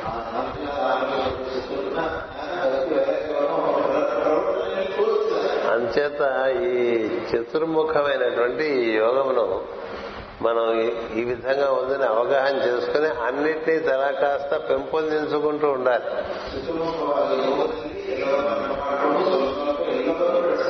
ఈ యోగాభ్యాసం చేస్తూ చేస్తున్న కొద్దీ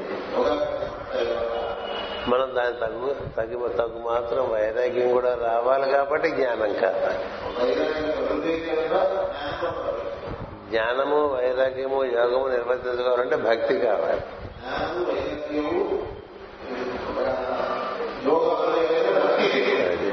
నాలుగు తలా కాస్త అన్ని నాలుగు పేపర్లోనూ ప్యాస్ అయితేనే ప్యాస్ అయ్యారంటారు. అది ప్యాస్